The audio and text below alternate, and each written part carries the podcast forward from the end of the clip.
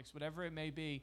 Get, go into our new beginnings, uh, our new believers Bible classes that we have. It's each and every weekend. They're rotating. You can get more info right at the info desk. Um, go to the info desk and get the information there. But if you know that is for you, if you're a new believer, you have questions about the Bible, you want to learn more about the Bible, check that out. Amen. Amen. Well, we are continuing our series that we started last weekend here this weekend. So let's welcome our lead pastor, Joe Sorce. Good morning, everybody. Good morning. Um, I do want to make mention of one thing before we get into the message here today. Uh, last weekend, if you were here, you remember that we took an offering uh, to aid uh, certain organizations in Israel. Uh, we said that we were going to extend it to this weekend. So at this time, if you were not prepared last weekend to give and you do desire to give, you can do it. Same as we do with our offerings. You can get an envelope in the front there in that seat pocket in front of you, or you can go online. You can go to the app if you have our church app, or you can go give online. There's a designation there for Israel. So uh, understand that this is an important thing for us to take part of. I shared this, and I, I really hesitate to go into a lot of detail uh, because I shared a lot in the first service, and uh, it kind of took some time away from the rest of the service. I don't want to do that. But I need you to understand something here because I'm concerned that too many of us Christians are not realizing the seriousness of the situation and not realizing the opportunity that we have uh, in our hands to be a part of what God wants to do to pour out His goodness, His compassion, His mercy upon the people that are involved in this conflict. Look, this isn't your normal country to country conflict, okay? Right now, we have a bunch of conflicts going on around the world. We don't even hear about some of them anymore because it's just been going on for so long. For instance, the situation that's going on in Ukraine right now. That is political. That's a political situation. That is a situation about money. It's about power. It's about, it's about a, a land grab, pretty much. It's about who's going to control people's lives. Okay, that's not what's happening in Israel. In Israel, this is like one of the battles that you read about in the Old Testament. This is the, the kingdom of God, uh, a, a contrary to or in opposition to the kingdom of the enemy. Okay, the lines are very distinct. It's unfortunate that there's innocents involved uh, in this that are being used by individuals to, to get them in the middle of this thing. So it, it produces the most uh, crisis and the most uh, news and propaganda as possible. But please understand the significance of this. we are connected to this. Whatever happens to the nation of Israel reflects upon the church. And whatever happens in the church should reflect upon the nation of Israel. Okay? The nation of Israel is a miracle. It is not something that just took, came to, to pass. It was prophesied and predicted probably 2,500 years ago, 2,700 years ago, that this nation would arise out of the ashes in one day. And that's exactly what took place. Okay? we are part of this. Understand that the book that you carry and hold so precious, the Word of God, is, uh, is for the Jews first and then for the non Jewish nations. Uh, you realize this? I understand that the church, the body of Christ all over the world, is much bigger than the Jewish population of the world. But understand this God dealt with Abram and told Abram, Out of you, I'm going to raise up a family, I'm going to raise up a nation, I'm going to raise up a lineage that's eventually going to lead to this Messiah that would come. So, as I shared with the service this morning, and please, while I'm talking, if you're going to fill out an envelope, do it now. If you're going to go online, do it now, because we're going to receive that offering, and then that'll be it after this weekend. Um, by the time you get to Genesis chapter 3, okay, so we're only two and a half chapters into the Bible. In Genesis chapter 3:15, God is prophesying the Messiah. That this Messiah would come, he would crush the head of the serpent, and in crushing the head of the serpent, the serpent would bruise his heel. That's exactly what took place at the cross. Jesus, through death, defeated Satan, but Satan had the opportunity to inflict death upon the Messiah. Of course, he rose again from the dead. We understand that. So now watch this now. From Genesis chapter 3, verse 15, to the end of the book of Revelation is all about the Messiah. Okay? You understand this? The book of Exodus is about the Messiah. The book of Leviticus is about the Messiah. The, the prophets' writings are about the Messiah. The Psalms are about the Messiah. The entire Bible is about Jesus our Messiah. He's a Jewish Messiah. Now, we are in this time frame called the church age. I'm going to make this very brief. I'm not going to speak about this in depth. We are in this church age. The church age in the plan of God is a 2,000 year pause. I could picture God having a conversation with Abraham in heaven and going, I made promises to you and they're going to come to pass. However, I want to reach the rest of the people in this world. And therefore, I got to put you and your descendants on hold while the non Jewish nations hear the gospel. That's the church. But we're coming to the end of the church age. In fact, I am of the opinion that we are in the transition between the end of the church age and the beginning, the very first beginnings of the tribulation period, which then eventually goes into a thousand years of peace. All right, we're already seeing we're already seeing all the attention in the world focusing on Israel again. When the church is taken off this planet, which will happen soon, okay, then God will return his attention back to the nation of Israel, and he will deal with them just like he dealt with in the Old Testament. Are you understanding this? So, whatever you and I are sowing, whether it's prayers, whether it's finances, whether it's when we come. Now, listen, here's another thing I forgot to say in the other service. We live in an area with a large concentration of Jewish people. Yes or no? Yes. Okay. We, we meet them, we run into them, we might live in the neighborhoods with them, we might, might see them when we shop, whatever. Try to look for every opportunity to tell them, we're praying for you. You can't imagine what that does because they think we hate them. They're raised to think that the Christian world has nothing to do with Judaism, is completely separate from them. They don't have a clue. The majority of those people do not have a clue. And when you tell them, our church takes time to pray for the nation of Israel, our church is praying for the Jewish people, you, you do it and see what happens. Okay? They think we don't like them. They think that we're opposed to them. They don't think we have any understanding of who they are and what they believe. Okay? So take that opportunity. All right? I'll expect to hear some reports from you. Amen? Okay, ushers, can you go about, if there is any, anybody that's partaking in this offering here or participating, can you please receive that offering so I can get into the message now? Amen? Amen. Amen. Don't forget to pray for Israel. In fact, there's a special promise in the book of Psalms. Pray for the peace of Jerusalem. They shall prosper who love thee. How many of you want to prosper? Just a few of you. How many of you want to prosper? Okay. Then, then if we do what the Bible tells us to prosper, then we will prosper. And we are told specifically to pray. Because this whole thing is about one group of people in one small area of the world and one city in particular. That's what this whole thing is about. Okay? Amen? Amen. God bless you. Okay, we're going to get into the message today.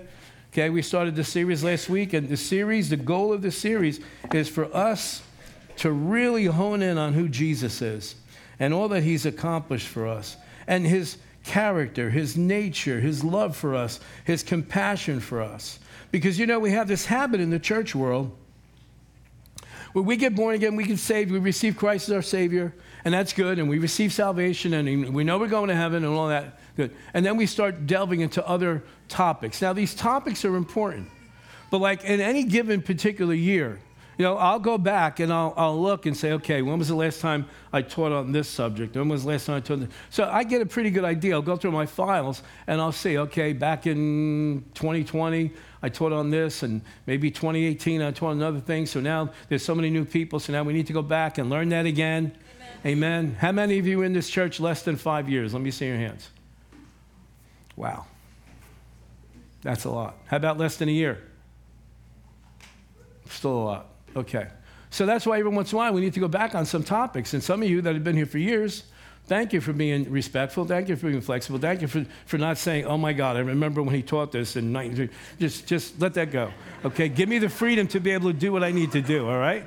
So what ends up happening is now what happens? We get, and we'll spend five weeks teaching on forgiveness, and another six weeks teaching on love, and another uh, a month teaching on peace, and, and a month teaching on, on provision. And we just got done with a series on giving and finances and the part that it plays. And then by the end of the year, you go, when was the last time we talked about Jesus?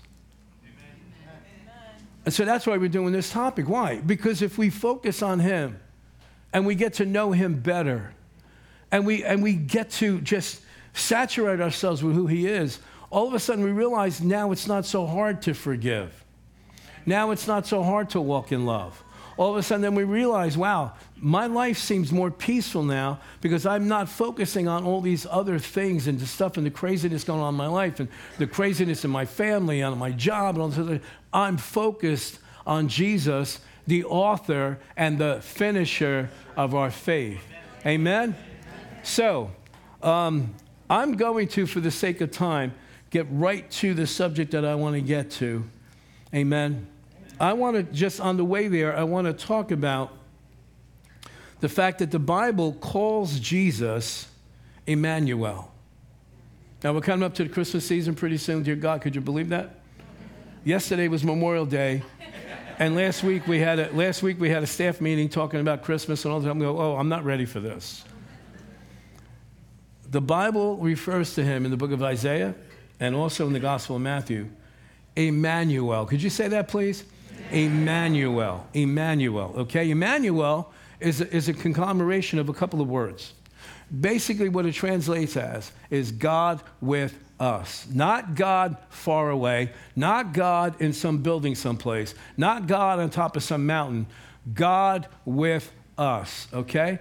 And Matthew affirms this that, that the Messiah would be born in Bethlehem. We know that, we understand that. But here's what I want to get to Do you really understand what that does to our soul when we comprehend and grasp the fact that he is not just seated in heaven someplace, but that his spirit actually lives in us.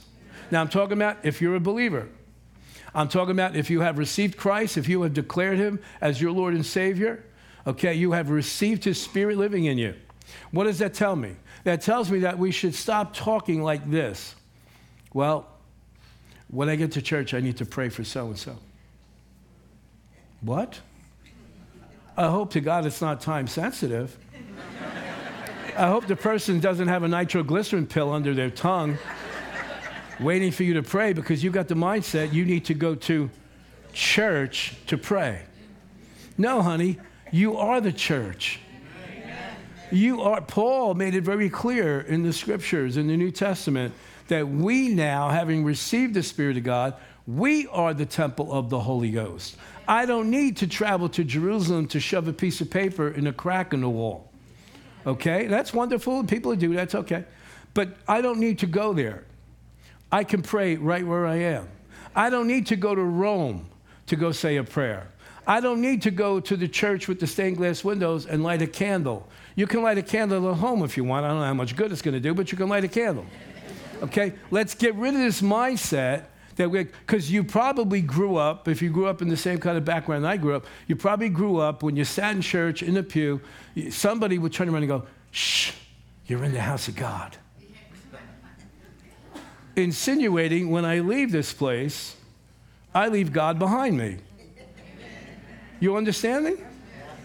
And that's why some of us, and I'm not saying anybody here would do this because you're way more intelligent than that. That's why some people, when they're in crisis, where's the first place they want to do? Oh, I, what do they say? Now, you wouldn't do this because you're more intelligent. I got to get back to church. Why? Is there a magical thing that happens when you cross the threshold? You see what I'm talking about? He is with you. If you are a believer, He lives in you. His Spirit lives in your spirit.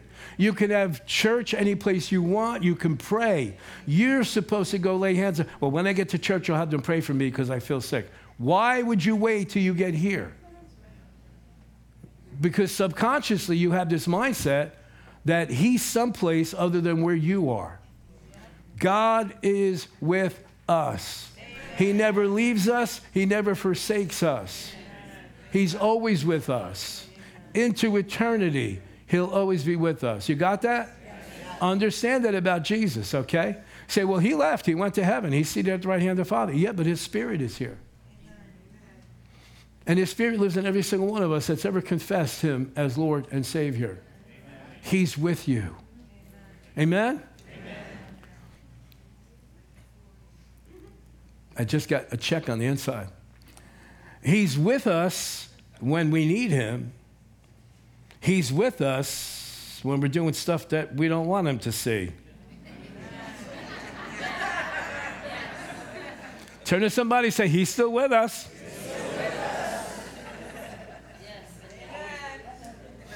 Hallelujah. I want to get into this part two of the message by quoting from a book that I received from the minister that was here in the beginning of the summer. Reverend Kirk Dubois. His book, uh, Through the Blood and Through the Flood, I've been, I've been working through this book. It's an excellent book. If you didn't get a chance to get one when he was here, I would suggest you go online and try to order one from his ministry. Here's the quote that I want to hone in on, and this is the foundation for today's message. Grab a hold of this marvelous truth that everything mankind lost through the sin of Adam has been restored to mankind through Jesus Christ. I want you to, I want you to let that settle in. I'm going to read it again. Grab hold of this marvelous truth. Everything that mankind lost through the sin of Adam, in other words, when Adam and Eve fell, what they allowed to come into the human experience, okay, everything they lost has been, past tense, has been restored to us, to mankind through Jesus Christ. Okay? Now, I'm going to hone in on two of those things. One, I'm going to spend a very brief amount of time. The other point, I want to spend the maximum amount of time that I can. Because of Jesus and because of what he's done, because of his love for us, because of his sacrificial act on the cross, his death, his burial, his resurrection, what's been restored to us, number one, is right standing with God. Number two, that we're going to talk about today, is communication with God, and that's the one I want to spend a lot of time on. Right standing with God, I don't want to spend a whole lot of time. I'm going to describe it to you this way, okay? How many of you, at some point in your life, can remember having a really good relationship with another person? Let me see your hands. Okay. You're telling me that the rest of you that didn't raise your hands in all of your life had not had one good relationship. And you expect me to believe that? So let's try it again. How many of you have had at least one good relationship in your life? I don't know what to tell the rest of you. but now, imagine now you have this good relationship with somebody. You take, you're free to take them into your confidence. You understand each other, you have a lot of things in common. Even the things that you don't have in common, most of the time you're able to work through those things. But can you remember a time? Now, this could be between a husband and wife, this could be between parent and siblings, this could be between siblings, this could be neighbors, this could be any type of relationship. Imagine now a time when something came into that relationship and caused conflict. Can you remember the awkwardness? Now, especially if it's somebody that you can't get away from. You got to live. You have to live your life with these individuals involved in it. How many remember the awkwardness when there's that, that conflict, that strife, that stress? I remember that awkwardness, right? And it's almost like, I, I don't know if this could ever be the same again. It's like something changes, you don't relate to each other anymore all of a sudden, even the body language changes. You, you, are you here with me? You know what I'm saying?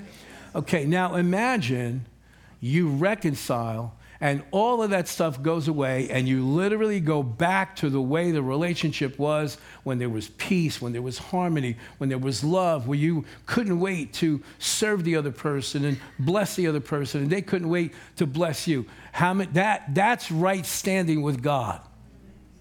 Are you getting this?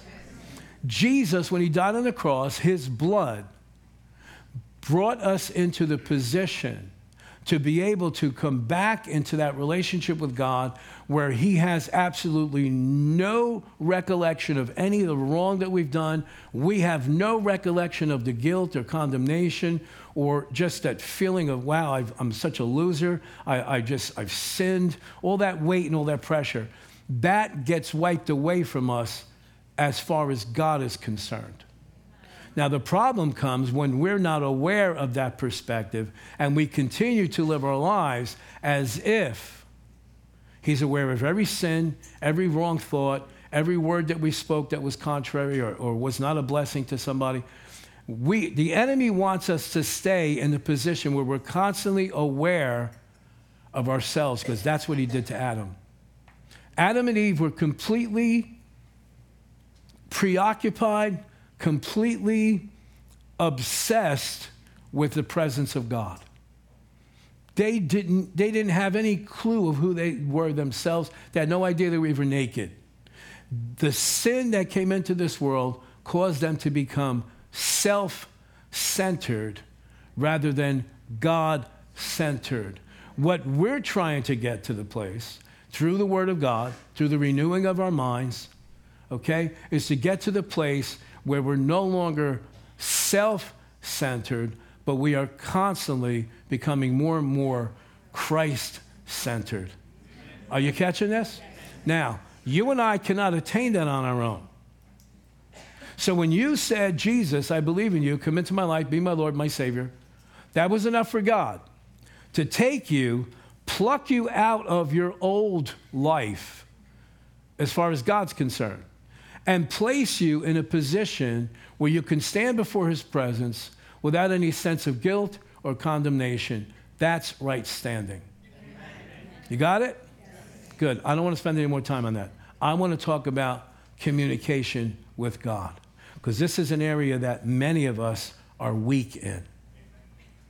We do not comprehend, we have not grasped the reality, it hasn't crystallized for us yet, that the very one who created the universe, the very one who spoke the planets into being, put the stars into position, the very one who created an entire realm that we do not see with natural eyes, in addition to the realm that we live in, the realm of the five senses, we still don't comprehend that that person, all the intelligence of the universe, all the wisdom that's ever available, that person is willing to sit down with us and listen to our dribble and God, this is what happened. And, God, that's what happened. And God, this is how this person made me feel. And God, this is what I'm dealing with. And God, how come this? And God, how come that? And He is love because nobody else but love could sit there and listen to us.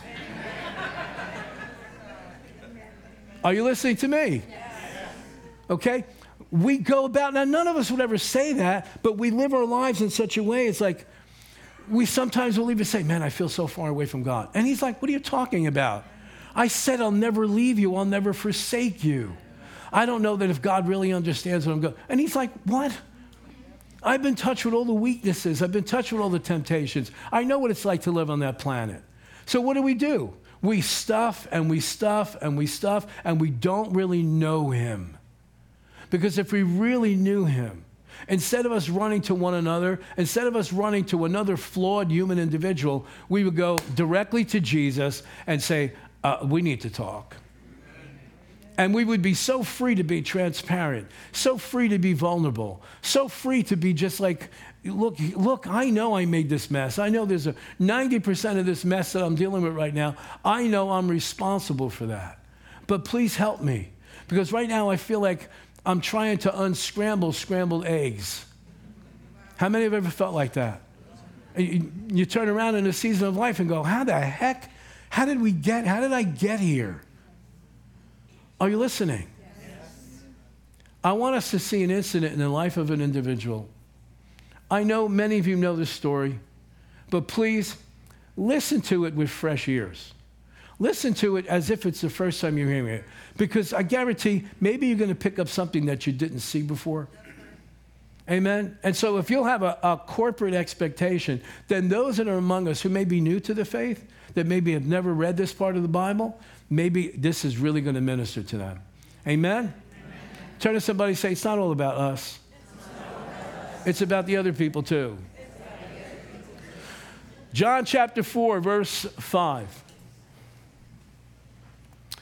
Now, I'm going to have to take some time to give you some background here. I don't want to assume that everybody knows the backstory here. All right? I'm going to read this first verse and then we're going to spend some time talking and then we'll get back into the scriptures. Is that good?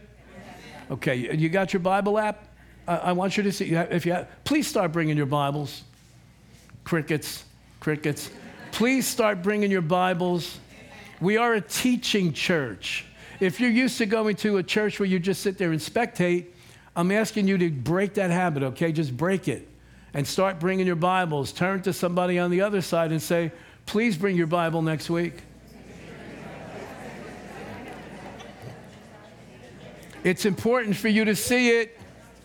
There's something happens when you see it for yourself on a page. Okay?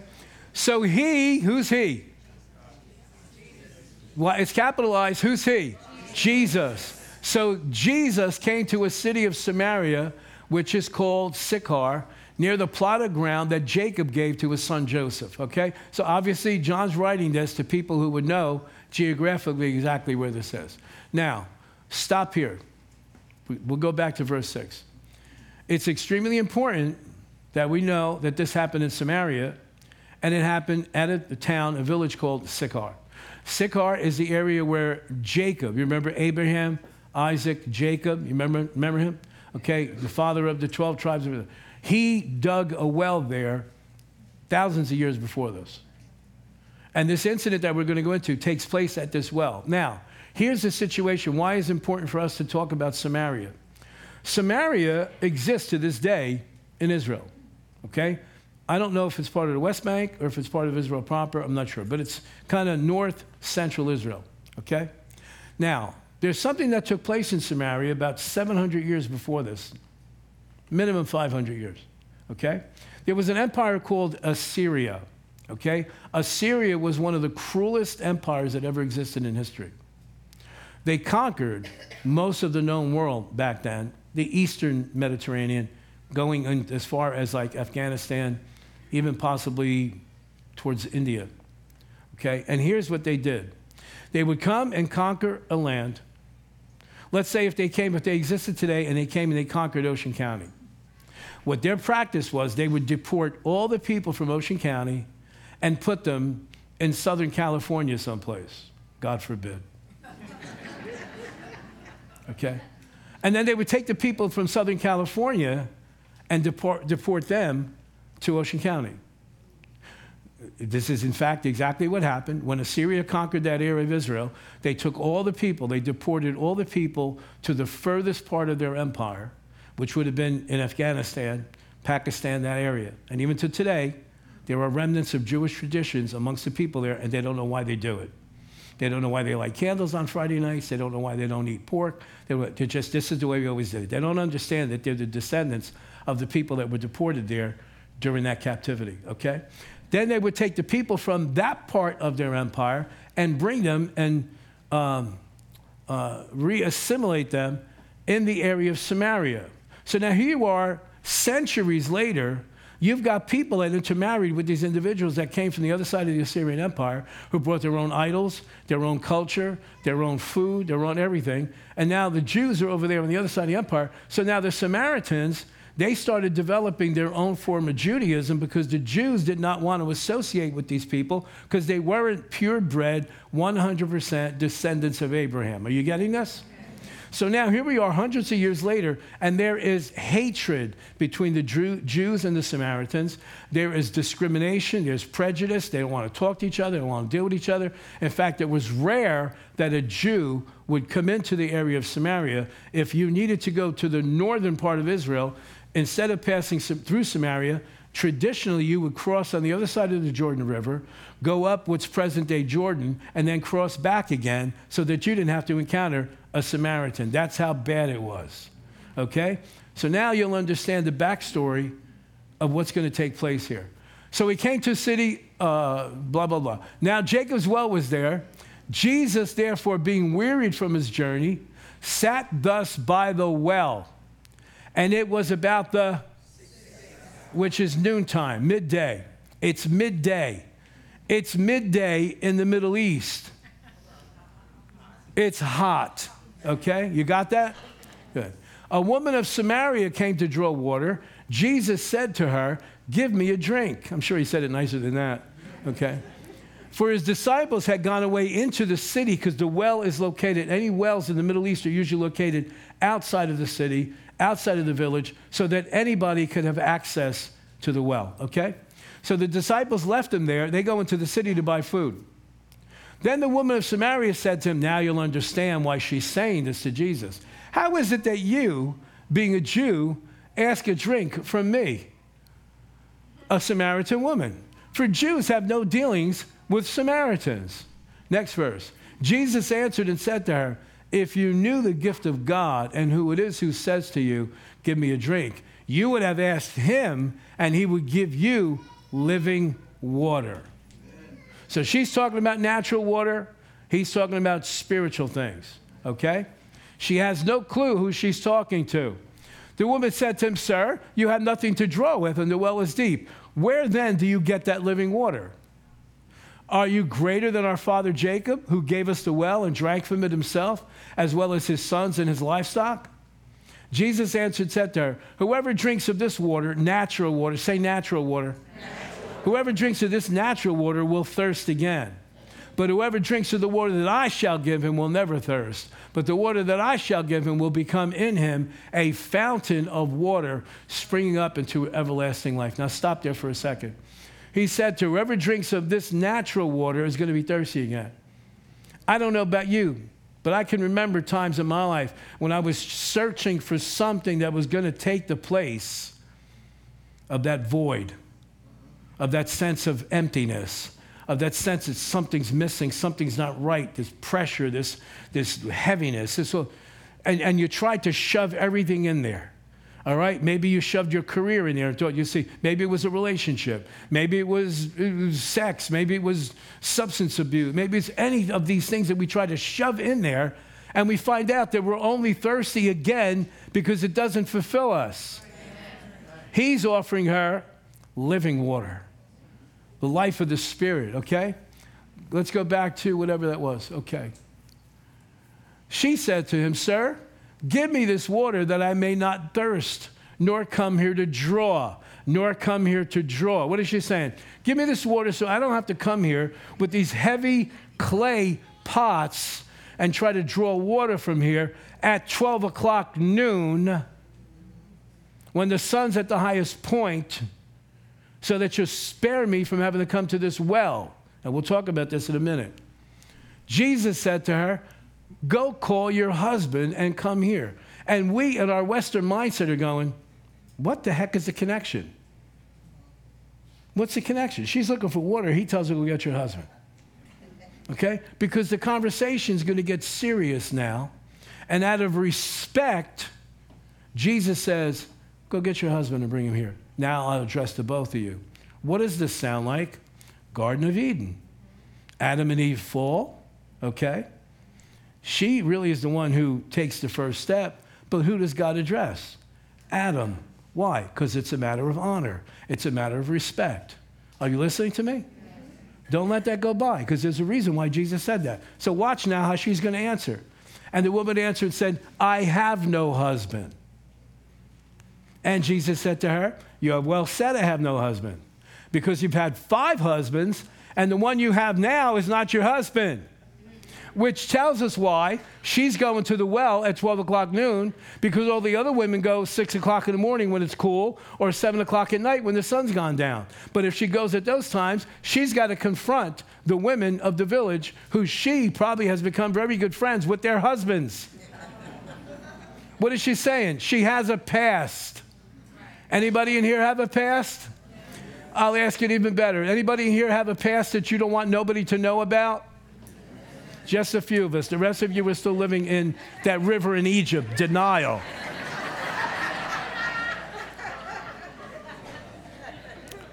Are you getting the story here? Now, she just thinks that she's found the listening ear. She has no clue who she has just encountered.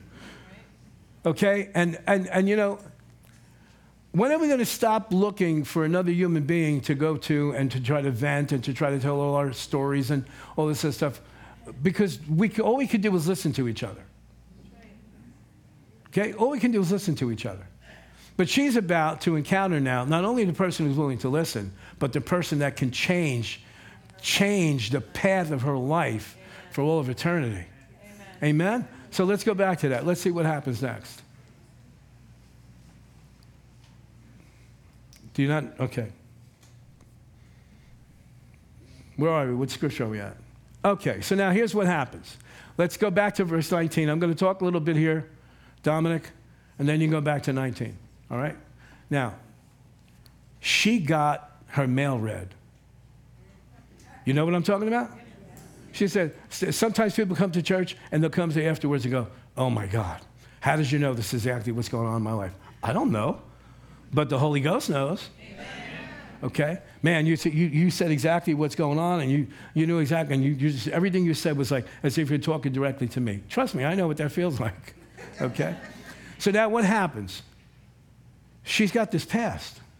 Now, look, forgive me for saying it this way, but if this incident took place in 2023, it would have been no big deal. Why? Because so many people have gone through multiple relationships, jumped from this relationship to that relationship, that relationship, that relationship, living together with this one and living together with that one, and jumping from this bed to that bed. Don't get mad at me. Okay, so in 2023, it would have been, well, what's the big deal? But back then, she just opened up to a major, major scandal in her life. So what happens now? He's pretty much telling her a story. And it's very uncomfortable. Have you ever had that situation happen to you? Have you ever had where God comes and confronts you, either through somebody or just confronts you, and, and you're, you're in a position now where you're like, oh my God, man, everything's getting exposed in my life here. This is extremely uncomfortable. Especially when you take into consideration the fact that 90% of our mess is usually our responsibility. Okay? So now what happens? We withdraw. We come so close to opening up and so close to becoming vulnerable and transparent, which is going to lead to our healing, but we go, no. She, she opened up a little bit, but now it's very uncomfortable. So watch what she does. She does just what we do. We change subjects. Right? She, we change subject. Go ahead, verse 19. The woman said to him, now after he just told her, you had five husbands, and now you're living with a guy that you're not even married to. And she says, Sir, I perceive that you're a prophet. Duh. yeah, I think you hit that one pretty good. Now, watch now, she's going to take advantage of the controversy that exists between Jerusalem and Samaria because she wants to get off the subject of me and she just wants to talk about general things like, hey man, how bad did the Yankees stink this year? Okay, that's what she, she wants to switch the subject so it doesn't, because she feels vulnerable. And she's afraid because she may get hurt again by trusting this guy that she doesn't know who he is. Are you listening to me? Yes. Our fathers worshiped on this mountain, and you Jews say that in Jerusalem is the place one ought to worship. Jesus is like, no, you're not going to pull this stunt with me. You're not going to play this game with me. Okay? And he nips it.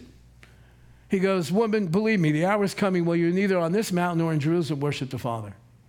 You worship what you do not know. We worship what, what, we, what we know. We worship for salvation is of the. You, you, see how quiet you said that? Let's say it again. For salvation is of the. Jews. What did I say in the beginning of the service before we even got to the message? This is a Jewish thing. This whole salvation plan is a Jewish thing. We got into it by the mercy of God. But what's happened over the centuries is that we went like this the church is here, the Jews are here, and we went. And we made it a, an American thing. We made it a Western European thing. But all the time, it's been about the Jews. But the hour is coming, and now is when the true worshipers will worship the Father in spirit and truth, for the Father is seeking such to worship. He's going, cut out the religious garbage. Stop bringing up this controversy. This is about you, okay? God is spirit, and those who worship him must worship in spirit and truth, not in a building on a mountain someplace. And that's where we are today. We don't have to travel to some building. They had in Samaria set up their own temple. They came up with their own sacrificial system. And all the while, they're competing with true Judaism in Jerusalem. He's going, you know what? This is a bunch of baloney. Whether you worship in Samaria or worship in Jerusalem, day's coming where you're not going to have to go to a building. Okay? And we're in that day. The woman said to him, I know that Messiah is coming, who was called Christ. When he comes, he will tell us all things. Mr. Listening Ear, Mr. Nice Guy at the well. Okay? Watch this now. Jesus said to her, Say it nice and loud with me. One, two, three. I who speak to you am he. Oh my God. Here she's thinking she's got some nice guy who's willing to listen to her. You know, hasn't asked her for a number, didn't offer to buy her a drink. And she finds out that she has stumbled upon the person that everybody's been waiting for for 3,000 years. And he reveals himself to her. What's happened here? He's trying to rip the scab off so he can heal. She's holding on to the scab and reinforcing it with a religious mask, and he's not going to put up with it. Why? Because it's extremely important that this woman knows who he is. Because what happens next? Could you give me the next verse after that? Look at what happens. Why did she go to the well? What does she do next? Then she left her water pot. All of a sudden, it's not, there's no concern for the water anymore. And she went into her, her she went her way into the city and said to the who?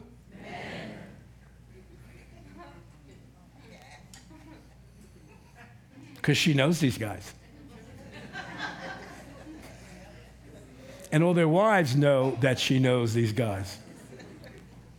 So, what's happened here? Here's a woman, broken, full of shame. How do we know she's feeling shame? Because she doesn't want to go there when the other women are there. She's hiding.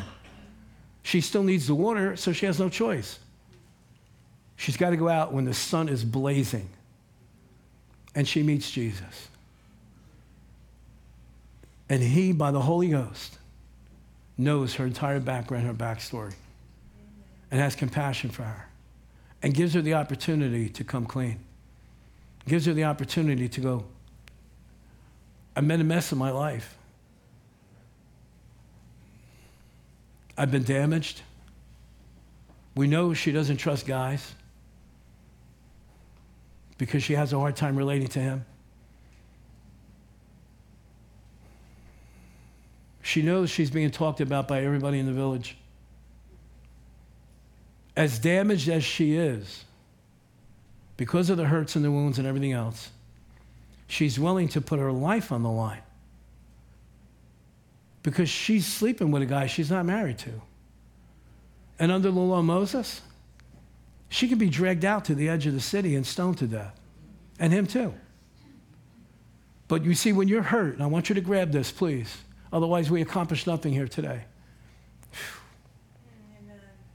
when you're hurt and you're wounded and you've had multiple damage, you do desperate things to try to heal that stuff on your own. And we, they blow up in our face and we get more and more and more trouble. And our souls become more and more damaged. And the more individuals that we try to shove into that space where God should be, the more junk we pick up because they attach to our soul. Every relationship we go through, we get impacted by. But listen to me, I'm going to say this, and really it's part of another message.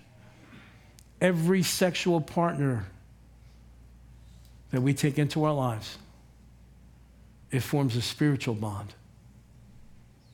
And that's why, now I'll say this ahead of time there's healing for that. Amen. And God could redeem that.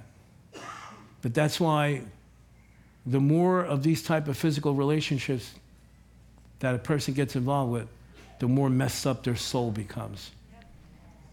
Because just because the person is not physically there anymore does not mean that they don't have a place in your soul. I remember many years ago, many years ago, probably close to 35 years ago, I was a youth, youth minister, not, I wouldn't say pastor, but a youth leader. And I came across this video that I showed to my youth group, about 30 kids. And it's this husband and wife. He's got the tuxedo on, she's got the wedding dress on. And it's after the, after the reception, they go to the hotel. It's their first night together. And she sits on the bed, she's got her wedding dress on. He excuses himself, goes into the bathroom. And as soon as he shuts the bathroom door, four or five guys pop out of nowhere on her bed. And she says to them, What are you doing here? What are you doing here? Get, leave here. He's going to see you. And they go to, they go to her. We're with you for the rest of your life. Because she had sex with each one of those men. The same thing happens with a guy. The more hookups, the more seeds get deposited in your soul. And I, I, I will stand here with all confidence in God to say to you, I don't know if that's your case, but if that is your case, I would say to you, go before the Lord. Ask Him for forgiveness. Ask Him for cleansing. Ask Him to break those ties that exist in your soul with those individuals. Otherwise, they are with you for the rest of your life. This woman, Jesus has given her the opportunity to break that cycle and to move on. So, what happens? The woman who is completely broken, damaged, pitiful, having to hide from people in her own village, was made whole again. Not only was she made whole, but she went from being the talk of the village to being the evangelist of the village. Because she goes, and as a result of her going back into the city, all these men, and we're assuming other ones because it's a multitude, come out from the city, and now they're listening to Jesus one on one. She went from having no purpose to having a, a, a critical, integral purpose. Because then later on in the book of Acts, we find out that in the area of Samaria, after Jesus rose from the dead and ascended into heaven, it's the area of Samaria that experiences a tremendous revival, and all the people in the area come to Christ. Amen. Why? Because of the seeds that were planted in their hearts from that woman at the well. Amen. We have to leave here. Time has gone by. I want you to stand up immediately.